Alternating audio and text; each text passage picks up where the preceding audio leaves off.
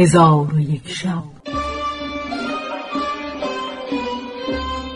چون شب چهارصد و سی و ششم برآمد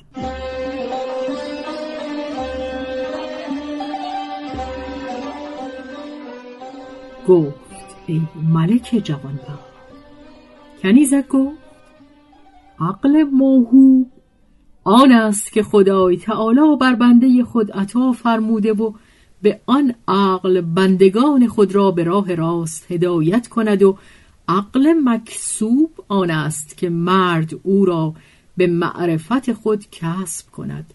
فقیه گفت احسنت. پس از آن پرسید که عقل در کجاست؟ کنیزک گفت عقل را خدای تعالی در دل انسان میاندازد و شعاع او به سوی دماغ بالا رود و در آنجا جای گیرد. فقیه گفت مرا خبر ده که پیغمبر علیه السلام را به چه چیز شناخته ای؟ گفت به کتاب خدا و دلالات و معجزات شناخته ام. پس از آن گفت مرا خبر ده که فرائض و سنن کدامند؟ کنیزک گفت اما فرایز پنج است. اول شهادت به یگانگی خدای تعالی و پیغمبری محمد علیه السلام.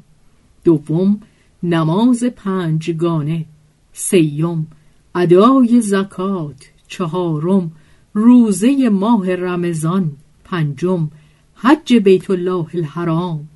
و اما سنن چهارند روز و شب و آفتاب و ماه هستند که آنها عمر و عمل را تعمیر کنند و بنی آدم نمی‌داند که آنها عجل را پیش آورند. فقیه گفت احسنت ای کنیز مرا از شعار ایمان خبر ده. کنیزک گفت شعار ایمان نماز و زکات و روزه و حج و جهاد و دوری از گناهان است. آن مرد گفت احسنت اکنون مرا خبر ده که چگونه نماز را برپا کنی. گفت به نیت عبودیت و به اعتراف بر ربوبیت نماز را برپا کنم. آن مرد گفت مرا خبر ده که پیش از نماز چند چیز خدای تعالی به تو فرض کرده.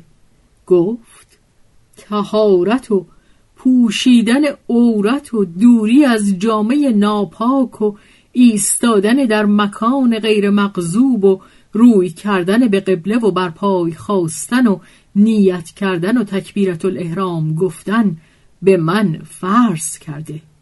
فقیه گفت مرا خبر ده که به کدام نیت به سوی مسجد به در می‌شوی؟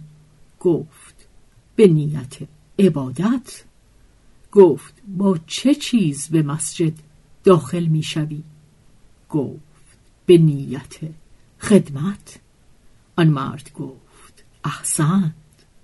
مرا خبر ده که مبدع نماز چیست و تحلیل و تحریم آن کدام است؟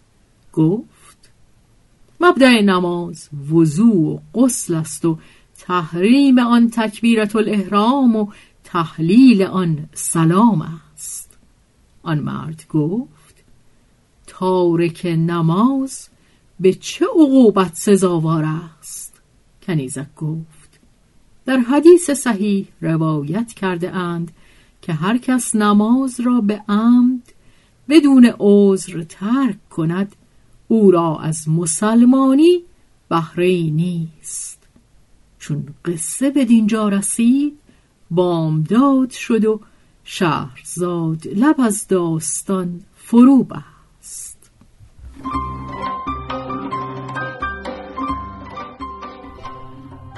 به روایت شهرزاد فتوهی تنظیم از مجتبا میرسمیعی